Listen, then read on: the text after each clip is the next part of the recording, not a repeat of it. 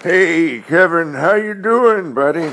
Um, I was calling about the slot shaming. Uh, as you know, I live in Reno, Nevada, and uh, you know, I when Ethel is playing the slots, I like to shame her because you know she spends all the money. We we got you know a little pension coming in. Hold on, let me get up here. I'm just gonna walk over here to the downstairs for the. Oh God.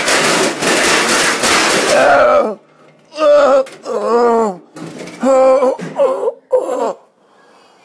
Oh.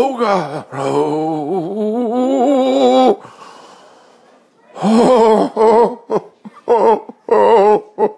Oh. Kevin. Oh.